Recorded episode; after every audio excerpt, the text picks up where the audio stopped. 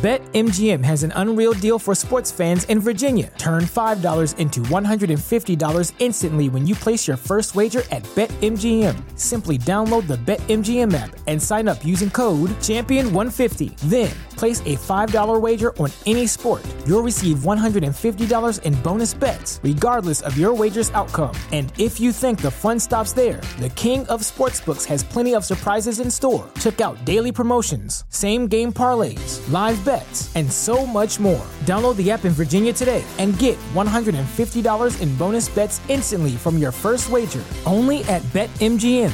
BetMGM and GameSense remind you to play responsibly. See BetMGM.com for terms. 21 plus only. Virginia only. New customer offer. Subject to eligibility requirements. Rewards are non-withdrawable bonus bets that expire in 7 days. Please gamble responsibly. Gambling problem? Call 1-800-GAMBLER. Promotional offer not available in Washington, D.C.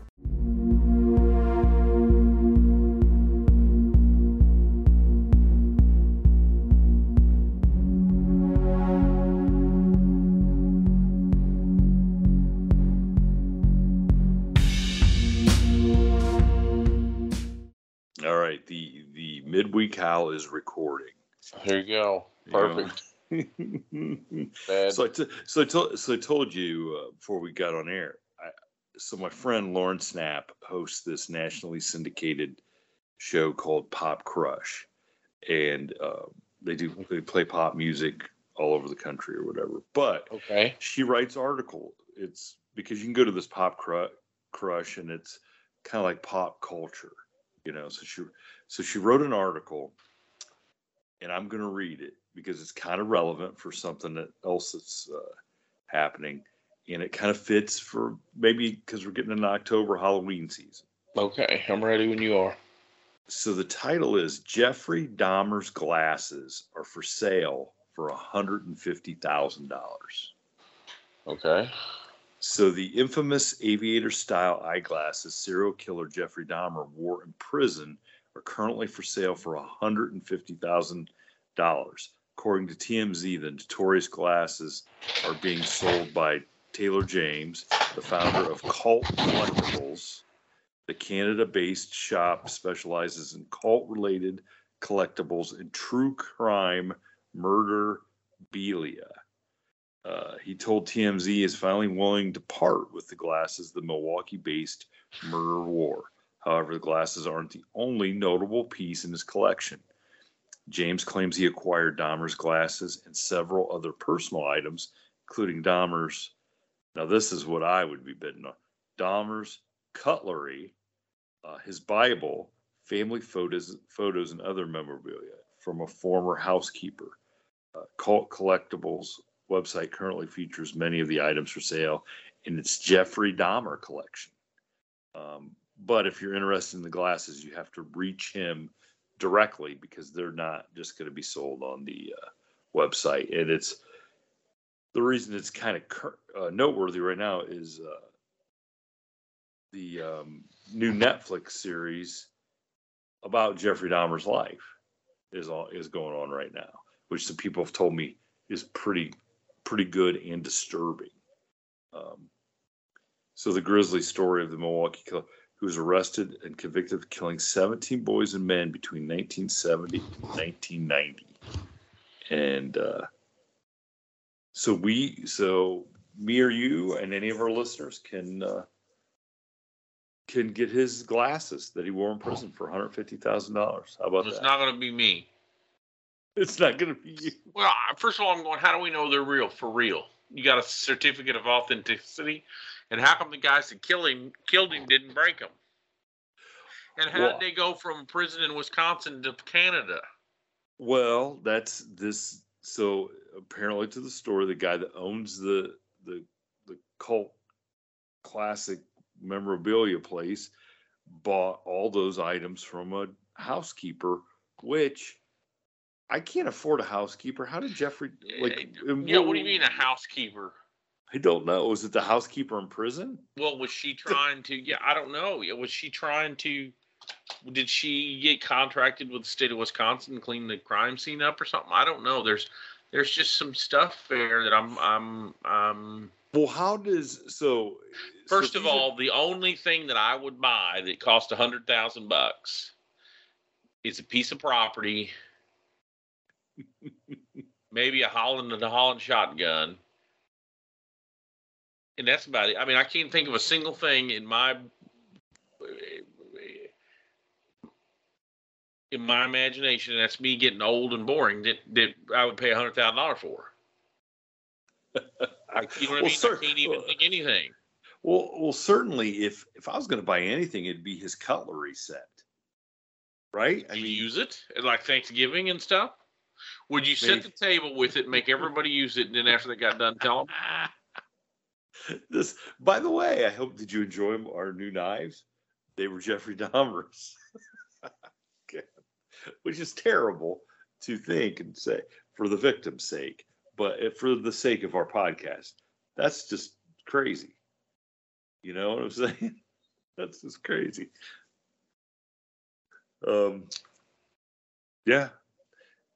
Well, I mean, I it's just weird how that stuff becomes, and that is something. You know who's going to end up with those is that Zach Baggins, the guy who has the one ghost show on the Travel Channel and has the museum out in Vegas with all the haunted stuff. He's got a lot of Charles Manson stuff, and he just has a lot of crazy stuff. That sounds like something he'd end up getting, to put on display out there.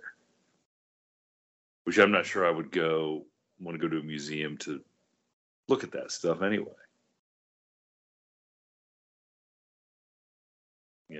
Would you? I mean, is that something you'd care about? I've been to the Madame Tussauds wax thing, in Vegas. Yeah. I went to one somewhere else. Where's another one at? Niagara Falls. No, somewhere else. Anyway, I've been to a couple of those things. If I got my kids, they want to do goofy stuff like that. But myself, I don't know.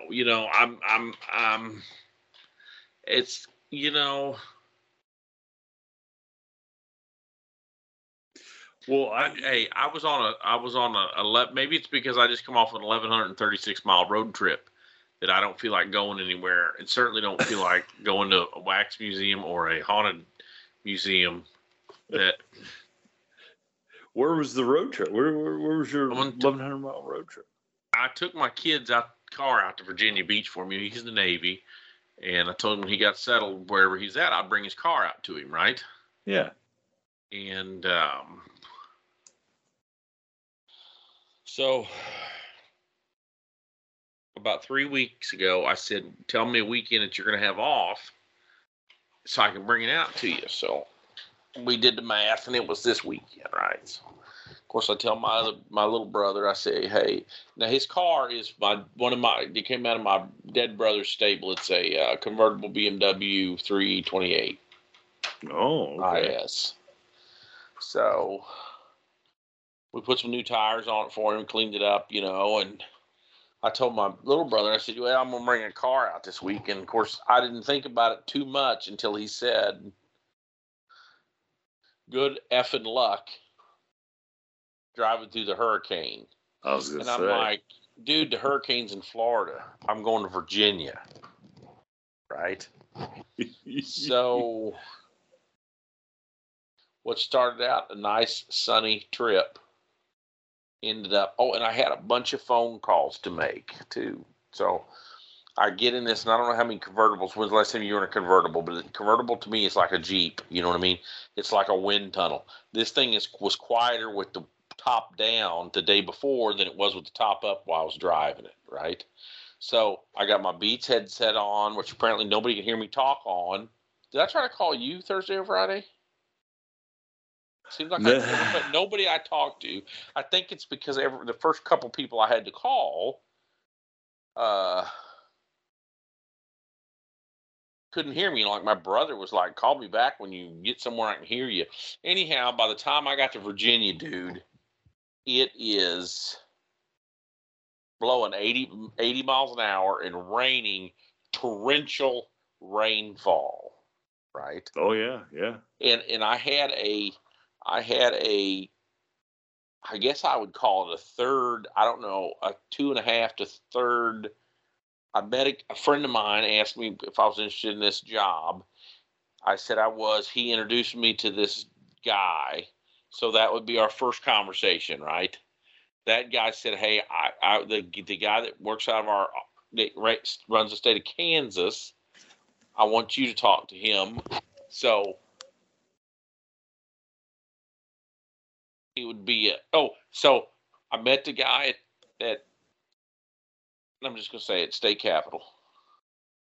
And he said, I want to talk to you next week at length when nobody's around. So the next week at length, we talked on the phone. We talked salary. We talked some stuff. He said, I want my guy from Kansas City to talk to you, or our guy from Kansas to talk to you. And how's the first part of your week look? Now, the first part of the week to me is Monday or Tuesday, right? Mm-hmm. I said, perfect. Well, the guy, he didn't call me. Couldn't, of course, my old lady said, did they ever call you back? I said, no. But so on Wednesday, he said, how's Friday at 3:00 sound? And I said, okay. Now, my personal thoughts was, dude, that's the first part of the week is Friday at 3:00. That's my kind of company. Right. That's my kind of place, right? Yeah, of course. Unfortunately, Friday at 3:00, I was in Richmond, Virginia, pulled into a Love's truck stop to take this call in my kid's convertible, and it's the perfect storm out there. It's a combination of Twister and perfect storm, and I'm in a convertible, and after about 15 minutes, my roof starts dripping in two spots, exact same spot on both sides. I guess the water was getting in between the roof, like it didn't really have a good drip edge like a normal car would, right? So when you're driving, I pulled over to get gas into Love's, and I knew I was talking to these guys at 3:00, and the roof was almost dry because I guess the way the wind blows it over the top, right? It doesn't really hit. But sitting in the parking lot, man, it's dripping right on the passenger seat, right on the driver's seat. So I got this giant wet spot between my knee to my hip. And then, of course, everybody and their brother is texting me and calling me. And every time it texted and called me, it would drop the Zoom call. And it was a Zoom, sign into a meeting. And oh, yeah. So I'm in a Zoom meeting trying to negotiate a possible job, as much as I hate to say it. And I'm getting dripped on, and and I have to tell them, dude, I'm in a hurricane. I'm in a hurricane, whatever the hurricane was. And they're like, oh my God, are you serious? I said, yeah, I was driving my kid's car out to Virginia Beach. I'm parked here, and I didn't tell them I was dripping. Maybe you could tell. Well, they never called me back, so. Oh no, what's? Well, I don't know. They said they're going to let me know something next week, which is this week. I guess today, Monday, right? Yeah. Well, wait. Next week, according to them, could be like Saturday. Yeah, who knows, man? Who knows? And I don't even know. They asked me a question.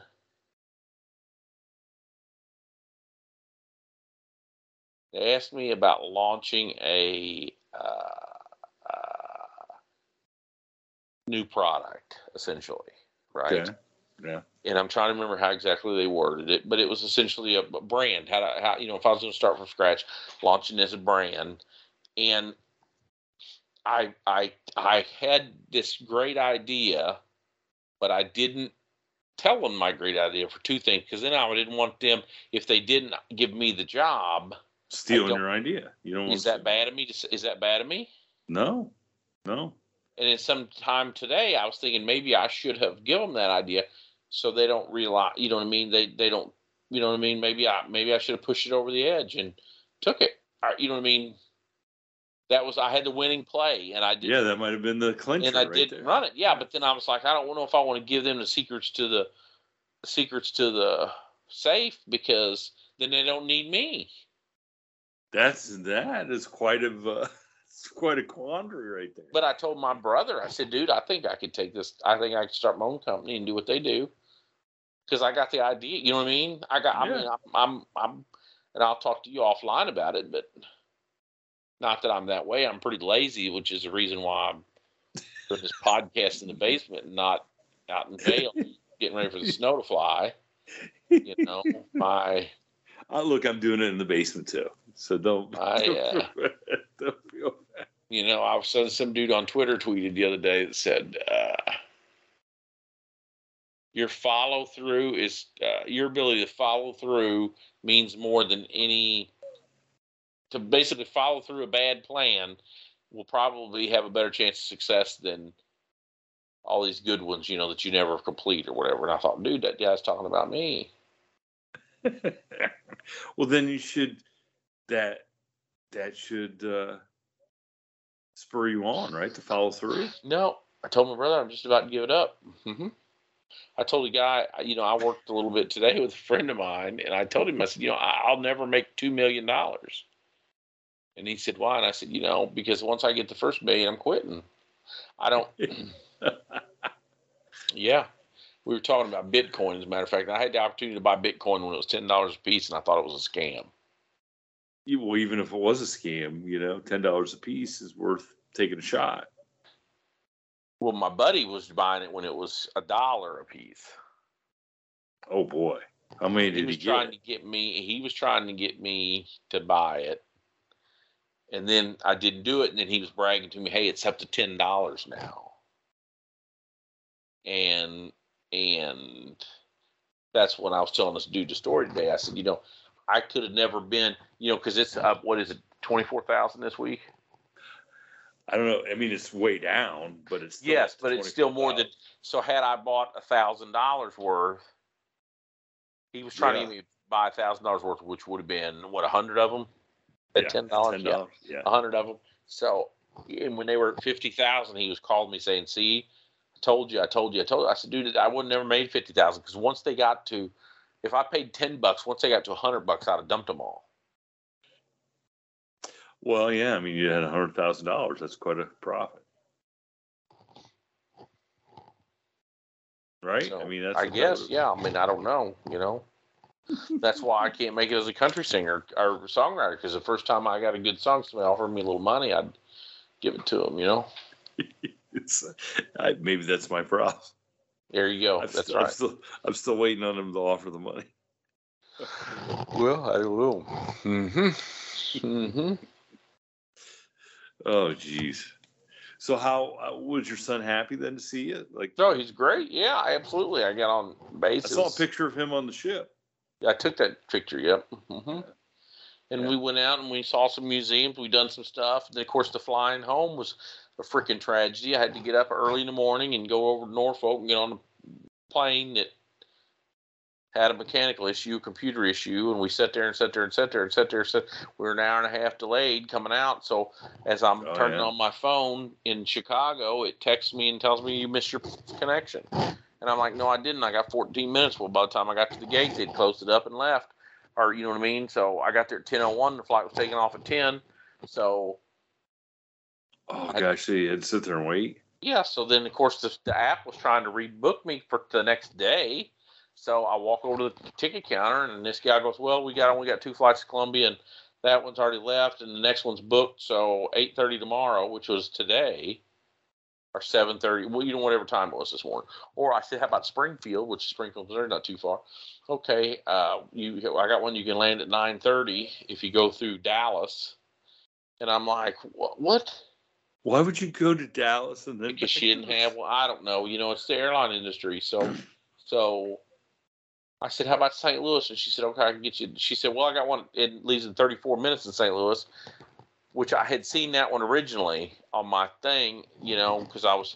And she said, no, the door's already closed. The machine won't let me give you that because that was just. I could run back to where I was anyway. So I had to sit there 6.5 hours to finally get one to St. Louis to my brother to pick me up. Thank goodness, my French brother picked me up and.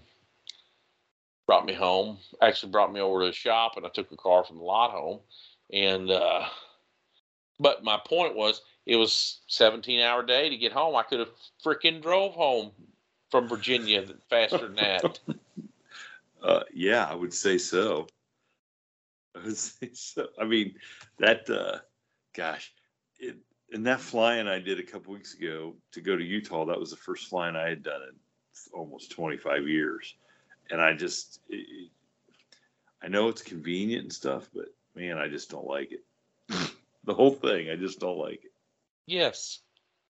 And, you know, there's a million times I wish I had the people with me on this podcast with me, because I was those people are, you know, I saw a walk up at Norfolk, and I've flown out of Columbia, Missouri, and I know it's going to be a little plane, right?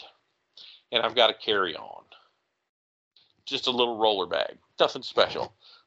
But I decided, because I knew I was going to have a fairly tight connection, it was an hour and a half or hour and 40-minute connection in Chicago, okay, I went in and decided to check my carry-on. So when I go through the airport, I've got my billfold in one pocket, my cell phone in the other pocket, and a little in a charging cord and little plug-in block in my back pocket. That's all I got. I don't even have a jacket on. I put a long sleeve T-shirt on, put my jacket in my bag. I don't got nothing. I don't even have a ball cap on. Okay, I don't have nothing. So I go over to the kiosk. It's anyway, I check my bag. It wants me to pay $30 freaking bucks, American Airlines. I'm like, oh yeah, okay. So I paid $30, and then the next icon says, "You're in a small plane. Would you like to check your carry-on for free?" I said yes. I'm trying to back up yes. So it printed me 2 baggage labels. So then I walk over to the ticket counter to get this gal, and I said, "Hey, it was prompting me to check my bag for free. Yet it charged me $30 before I got to that." You know what I mean? Yeah, I know what you mean. So you didn't get your $30 back? No, she said, "Well, you done paid the $30. You done checked that one." I said, "No, it's my carry-on." She goes, "It ain't your carry-on if you checked it." Oh, wow. In some shitty East Coast, you know, ebonics, and I just said. And I don't know why it made me mad, but it made me mad. So then I go through the freaking gate. No problem. Go through TSA. I get to my plane. It's delayed. I missed my connection. What happened? Something happened in Chicago, and I missed my connection. Yeah, so I was just like, okay, so now not only did you not give me my $30. Oh, I was in boarding group 6, right, which is like the last people to board. So now me as a student of the theory of business, right? You would think the guy that you just screwed up his ticket, you know, you had a bad plane that couldn't take off. He sat here for 7 hours. You'd think you'd put him in boarding group 1 or 2, wouldn't you? No. They put me back in boarding group 6, and you got all this whole plane full of people with bigger carry-ons than I had, okay? And they all want to bring them on that plane that ain't got any overhead space. Okay? So then the guy tells them, well, you just put it wherever you want. So you got people in the front that walk to the back, that put their carry-ons in the back. So then when the door goes ding, I can't get off the freaking plane because they're trying to go against the stream. I'm said, dude, and then they're calling back, hey, his is over 15 there. Can you get it? No, I can't. And they look at me like I'm an ass. And I was like, I said, you should have freaking checked it. Like me. You know what I mean? You should have checked it. What's the black one? I said, okay, which one you want? And he goes, the guy in the middle, you know, it's like a fireman line. And he's telling me, it's the black one. I said, which one? That black one, or black, black. There's 4 freaking black ones. The one above 15. I said, well, that narrows it down to 2. Is it that one or that one? You know, and it's like, I'm wanting the guy to shut the F up and sit down and let us get off this frickin' plane, and you walk back here and get your luggage then. You know? What? Oh, man. But I got all these Johnny Do-Rights helping him, you know what I mean? I just want to say, he's a frickin' stranger, man. He's a frickin' stranger. You got the whole goddamn line up, you know? I think there's a lot of people listening or feeling your pain. So finally, I just pulled this fucking back bag off and passed it up through these people, and they let us off the plane. Well, at least you made it home, right? Yeah, I mean, I'm here now. I'm down here in the basement. Uh-huh. Oh, man. Yeah, so I go, dude, I can't believe I used to fly all the time. Uh-huh. Well, did you get, I mean, so the way you used to fly before, you had kind of special treatment, right? Yeah, so, in some places, but in others not. Well, and then there's another thing. Like me and my brother was talking, I could have flew to Germany faster than I could fly from Norfolk back. You know what I mean? Yeah, the international flights are rarely delayed, rarely canceled. Sometimes they're delayed. Usually it's for weather on the landing end. Okay. And they're rarely canceled, and there's one boarding and one unboarding, and the overhead bins are bigger. You know what I mean? I'd rather fly to, I was going to say Mumbai, but that's not true. That's a whole different story. Did I ever tell you about flying to Mumbai? No. Oh, my God. So, anyway, when you fly in and out, I don't know how many Sikhs I got listening, so I'll probably make my Sikh fans mad, but we used to do this trip through Amsterdam, right? And Amsterdam is the collection point for a variety of airlines from a variety of places. That's the best way I can explain it. Okay. So, like to get to Mumbai, you go Minneapolis to Amsterdam, switch planes, go Amsterdam to Mumbai. But so I'm trying to choose my words without making a bunch of people feel trashy. Okay. So you fly over to Amsterdam, spend the night, get up next day, you fly to Mumbai, spend the night, get a day off, you drive around, great town, if you like humidity and bugs and curry and history. And you get back on the plane the next day, and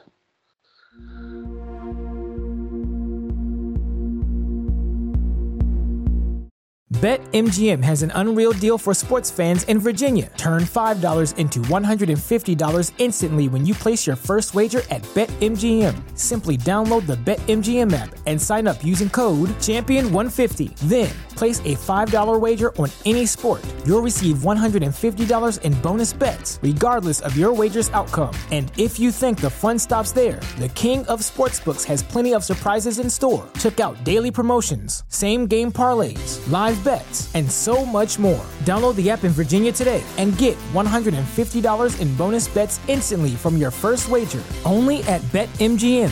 BetMGM and GameSense remind you to play responsibly. See BetMGM.com for terms. 21 plus only. Virginia only. New customer offer. Subject to eligibility requirements. Rewards are non-withdrawable bonus bets that expire in 7 days. Please gamble responsibly. Gambling problem? Call 1-800-GAMBLER. Promotional offer not available in Washington, D.C. At Parker, our purpose is simple. We want to make the world a better place by working more efficiently, by using more sustainable practices, by developing better technologies. We keep moving forward. With each new idea, innovation, and partnership, we're one step closer to fulfilling our purpose every single day. To find out more, visit parker.com/purpose. Parker, engineering your success.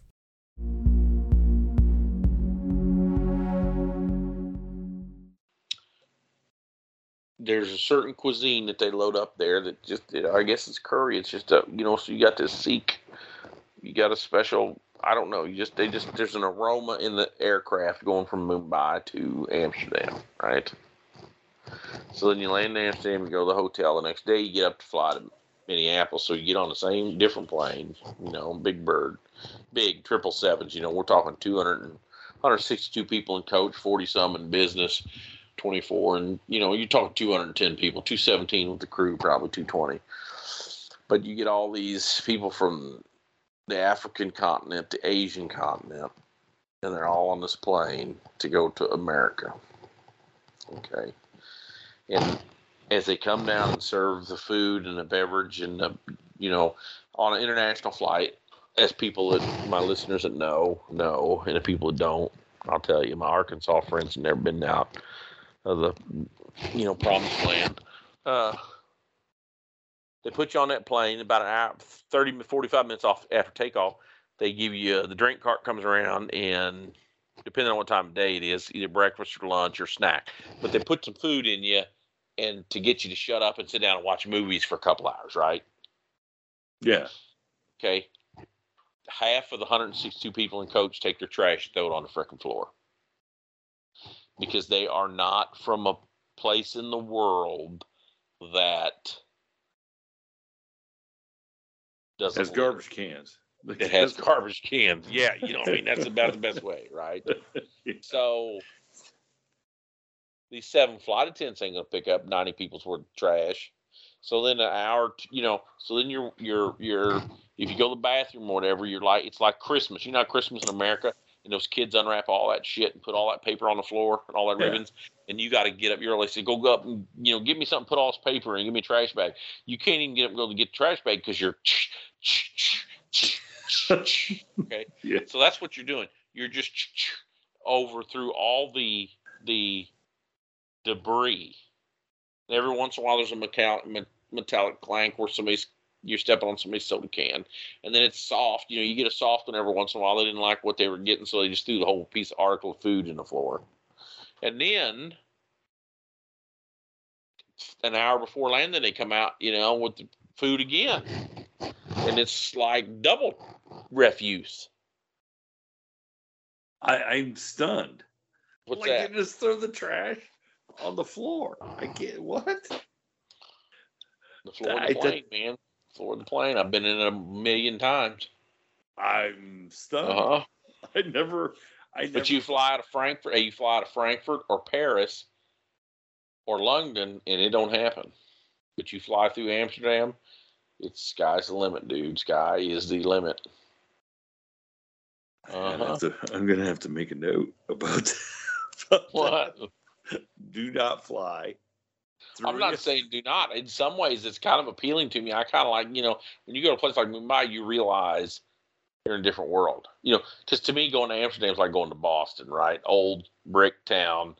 Yeah. You know, there's certain places that have the same feel to it because it's been a town for 500 years, right? Lots of history.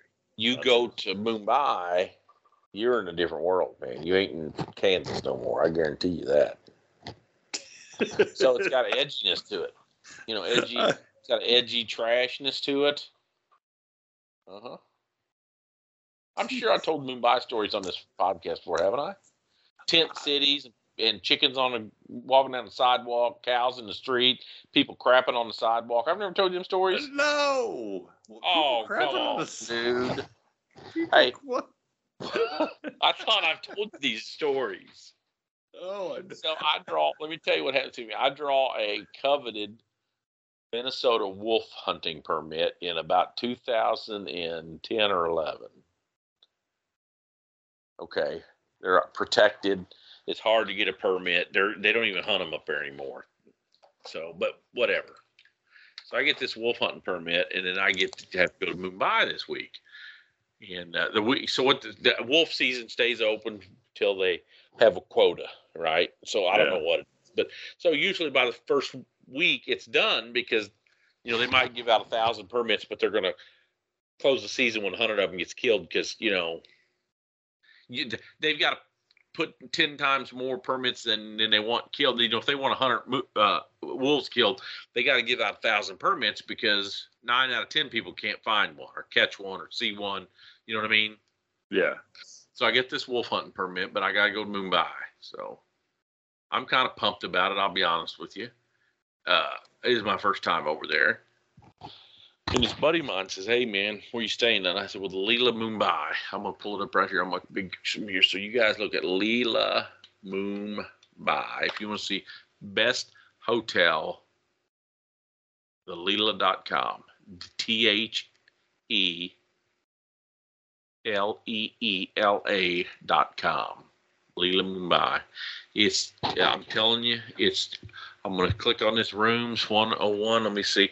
I'm going to see if they got, we were upstairs in like the presidential suite, stay dine. Anyway, this buddy of mine says, have you been there before? And I said, yeah. And he goes, oh, it's such a shithole. And I said, huh? And he said, oh, yeah. He said, where are you staying? I said, to Leela. And he said, you know what's weird? I said, what's that? And he goes, right across the street. It's a big old grass field. Beautiful. And he said, about 8 or 9 in the morning, you know how the Muslims have a call for prayer. And I said, yeah. And he said, well, they ain't Muslims over there. And he said, but you look out there and there'll be about 30 people out in this field, and they'll all be taking a crap first thing in the morning. The field. And I said, huh? The field that's for prayer? It's not a field for prayer. We were just, he was just staying, you know how in the morning, when you're a Muslim country, they all get out there and pray. He was saying these vast portion of the population is going to be out there taking a crap out in this field. He said, when I got up before I put my glasses on, I thought they were going to be out there praying or something, and I realized they're out there taking a dump. And I thought, man, that's a hell of a thing to say, right? Yeah. So, and then he said, dude, you ain't never seen Blue Tar. What was that, Slumdog Millionaire? You know what I'm talking about? Said, okay. Yeah. It's 50 times. I don't want to say worse. The poverty you see in that movie is 50 times more of it. This is the best thing. You've been to Cincinnati. Yeah. Now, you've been both sides of the river. Oh, yeah. Okay. You know when you're on the Cincinnati side and you're looking over Covington, Kentucky, over the Rhine there, you know what I mean? Oh, yeah. Down there by the Red Stadium. Yep. Imagine every single thing you see across the horizon, right to left, east to west, on the south side of the river, would be a blue tarp. Oh, gosh. Okay. When I say 3 miles worth of blue tarps, I ain't kidding you 3 miles further. Or go out to Vail and look at one of them ski slopes that goes up there. You know what I mean? This is just, 1,000 acres of ski slope. It'd be blue tarps. So anyway, we come in there in the middle of the night. And, of course, we got weapons. Our team leader was a girl, female, whatever you want to call her. And there's the process that we have to do because you're bringing guns and ammunition in these countries, and they won't deal with her. I mean, we sat there customs for an hour and a half. I said, what's going on? Well, they won't deal with me because I'm a woman. And I said, well, you and me talk to them? Nope. They're going to deal with me. I'm the team leader. You're sitting there another 45 minutes an hour. You want me to talk to them? No! By God, they're going to deal with me. I'm the team leader. I'm like, that means something in America. No, we ain't American anymore. You know what I mean? They obviously, after 2.5 hours, they don't care. Right? That she's the team leader. Yes, because they ain't going to deal with her because she's a woman. They do not want to talk to her. So finally, they wear her down, and after a couple hours, she gets... Me and my there was two girls and two dudes. I'm there with another guy, right? So then they print the paper out for us, and then there's a process that we go through. And on our paperwork, a lot of places stamp it, right? They had. How do celebrities drop these? I'm choosing my words here because I don't want to give out a bunch of secrets, but they had a candle. When it come down to the sealing the paperwork, they lit a red candle and let a bunch of wax drip on this thing and then stamped it with a crown. So it's like you're back in the 20s or 40s. You know what I mean? You're old school, right? Okay. These people are freaking old school. Okay. So the Leela sent two cars, beautiful 5 Series BMWs, and you walk out the airport, and I mean, this was shortly after you remember when the terrorists took over the hotel, the Taj Mahal, killed all those people. It wasn't too long after that, so they had dudes with Jeeps and 50 cows and stuff. Nothing you'd really need around an airport, you know what I mean? If a tragedy would occur, these Indian Pakistani policemen would have probably killed twice as many as the damn terrorists if they opened up with these cannons. You know what I mean? In a freaking airport. So we get in these cars and we're driving. It's the middle of the night and it's just got an eerie, hazy feel. We go down over here to the Leela. They're building a soccer stadium or something across the street, and I just remember looking out of my hotel room, and I kept thinking of the original Blade Runner because they're welding at night, and sparks and stuff are flying off this 8-10 story roof. You know what I mean? Oh, you feel like you're in. Yeah. And you got all those sights and smells. I mean, you know, when you're watching the original Blade Runner, right? Oh, yeah. It's something else. So, anyway, the hotel's got a big brick wall about 2 foot thick, about 15, 18 foot high, around like a whole city block, probably, if not bigger. With the hotel in the middle, you got to go in. They stop. There's a checkpoint. They got to stop the car, even though we're in hotels, cars from the hotel. Remember? Yeah. They, you know, put a mirror underneath it, open the trunk, search it all. Just do every single thing you could think of, like pulling on a military base.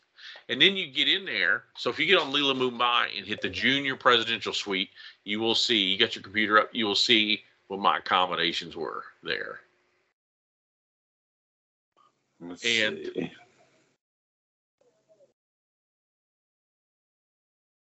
Are you on it? Well, I'm trying. I'm not sure I'm spelling Mumbai right. Just hit Leela.com. Leela.com, and then pick the city when it gets you. It'll give you a bunch of options. So, of course, my partner brought a bottle of, so I'm hungry as hell. And that's another thing they say, don't eat anything there, you're going to get sick. Well, I went to REI, and I bought me a straw to, if I needed water, you know what I mean? I brought a bunch of hiking, backpacking shit with me because I'm not going to be stranded somewhere, right? Of course, we got water and snacks off the plane or whatever, and we go over here to the hotel. One of my partners in the deal, he got a little old half pint of whiskey, and because you can't buy liquor, there's no liquor in India, you know. And he says, "Well, I'll come down to your room. What are you gonna do?" I said, "I'm gonna try to get something to eat." So anyway, he come down to my room, and I ordered something from room service, and we just hung out or whatever. Well, the next morning, sure enough, I get out and look out there, and there's this big old grass field, and there's just people taking a crap out there in it. Are you on the website? Have you seen? Oh yeah. I'm seeing the Leela Mumbai, the beautiful best hotel. Place. Oh gosh, it's absolute beautiful place. Absolute beautiful place. So across the field there are people taking. Yeah, they just go out there and they just go, man, where they want to go. It's like, it's the Wild West without cowboys, without Indians, without guns. Did you stay in the deluxe suite, the junior presidential? Junior presidential. Junior presidential. Because they kept telling us it was a presidential. 3 of the 4 of us got presidential suites, and then they ran out of them. And my whiskey buddy, he had just a normal hotel room or suite. I mean, I just feel bad for him. I mean, look at that. I got in. It was like, dude, this is better. I know people don't have apartments look like this. It's pretty. That's pretty nice. So it's like those people are in like, and that's why I think I like them so much. You know, if I was president, I would immediately import 100,000, 150,000 Sikhs, people from India. A year, because they are the hardest working, nicest, kindest, and they have an element of hardness to them. You know what I mean? That they're not mean. So I, you know, when we see them here, they own hotels and liquor stores, whatever. You know what I mean? And sometimes they're bad neighborhoods or whatever. When you walk out of this neighborhood, so I'm getting screwed up here. We pull in, they mag our cars, we get up. They have a conveyor belt like TSA.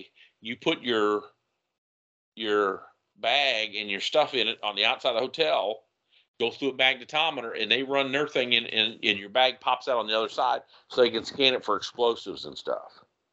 So, I mean, this is real secure shit, right? So we decided we were going to go out on town the next day.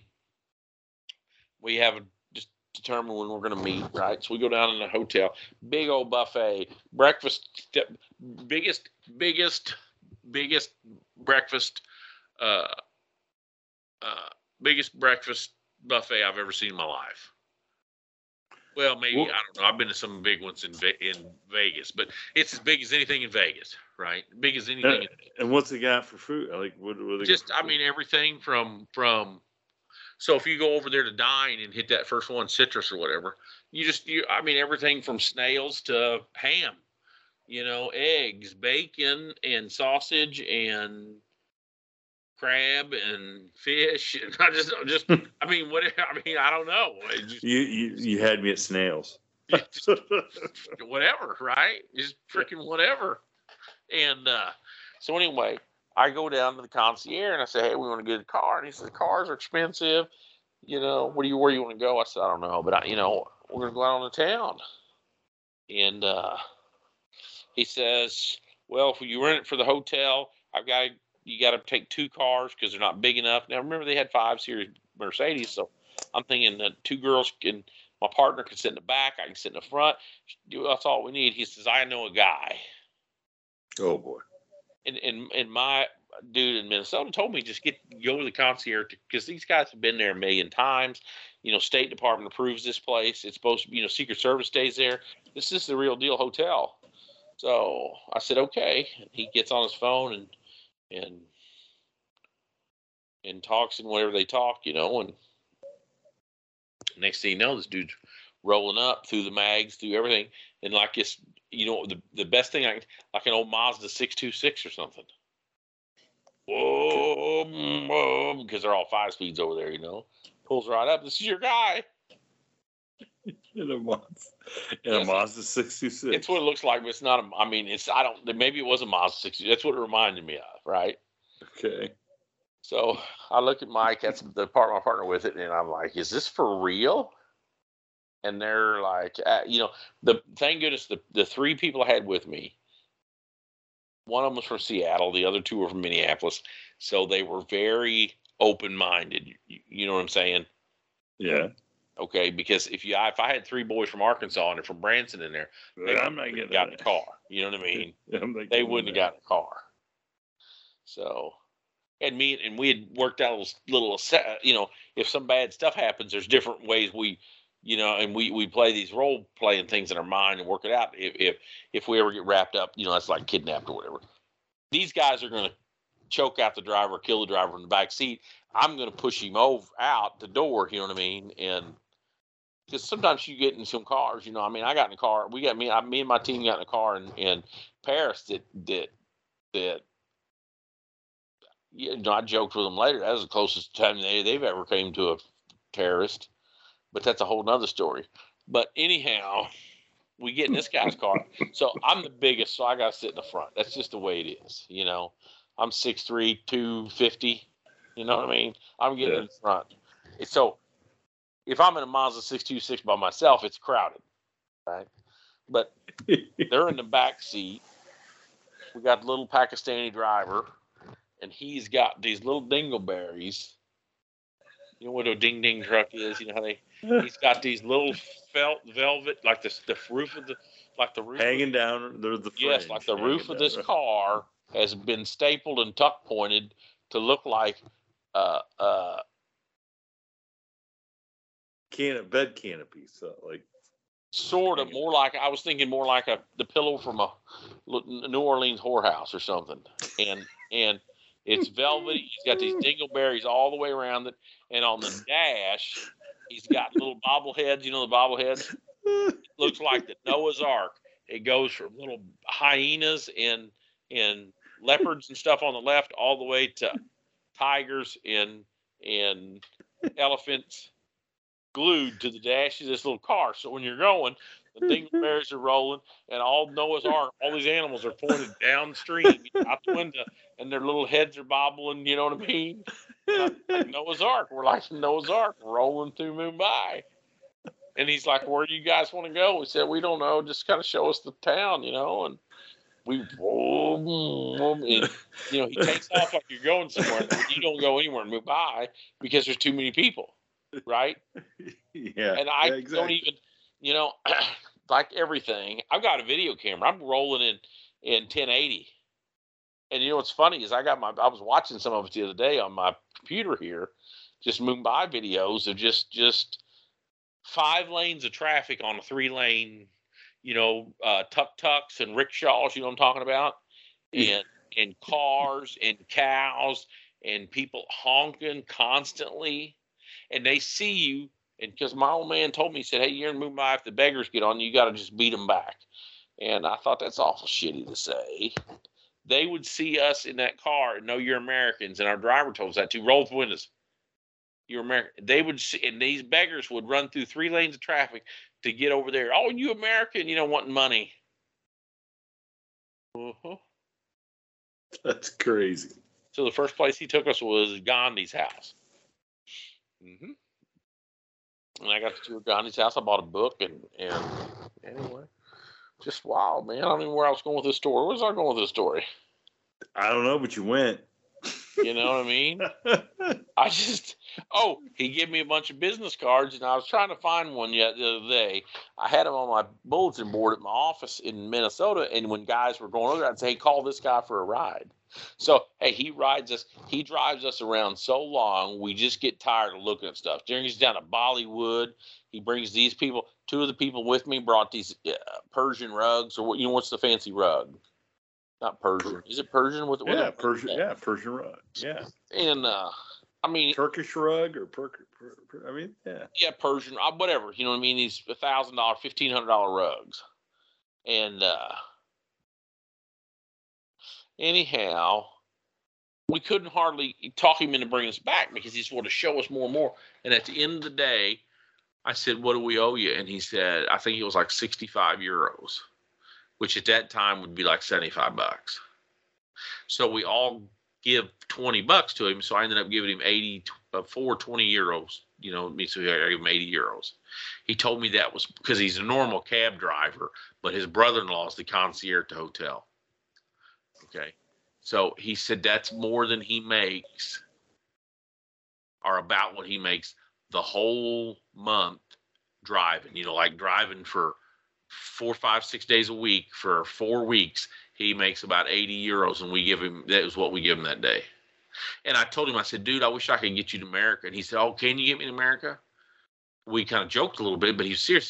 He said, if I could get to America, I could be so rich. And wow. I was like, yeah, he could, because he would work 7 days a week. You know what I mean? If he was an Uber driver or a taxi driver, you know what I mean?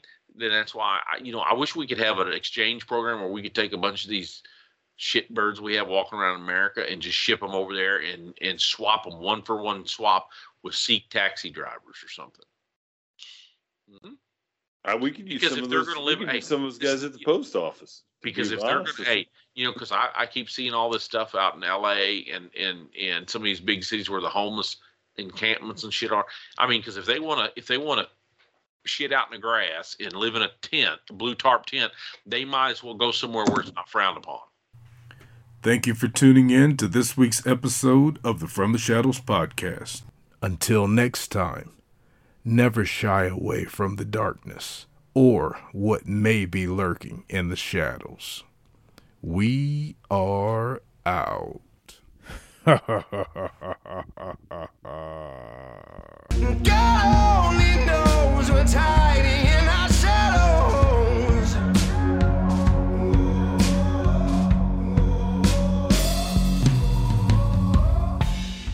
At Parker, our purpose is simple.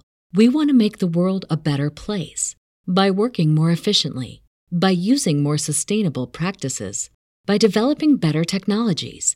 We keep moving forward. With each new idea, innovation, and partnership, we're one step closer to fulfilling our purpose every single day. To find out more, visit parker.com/purpose. Parker, engineering your success.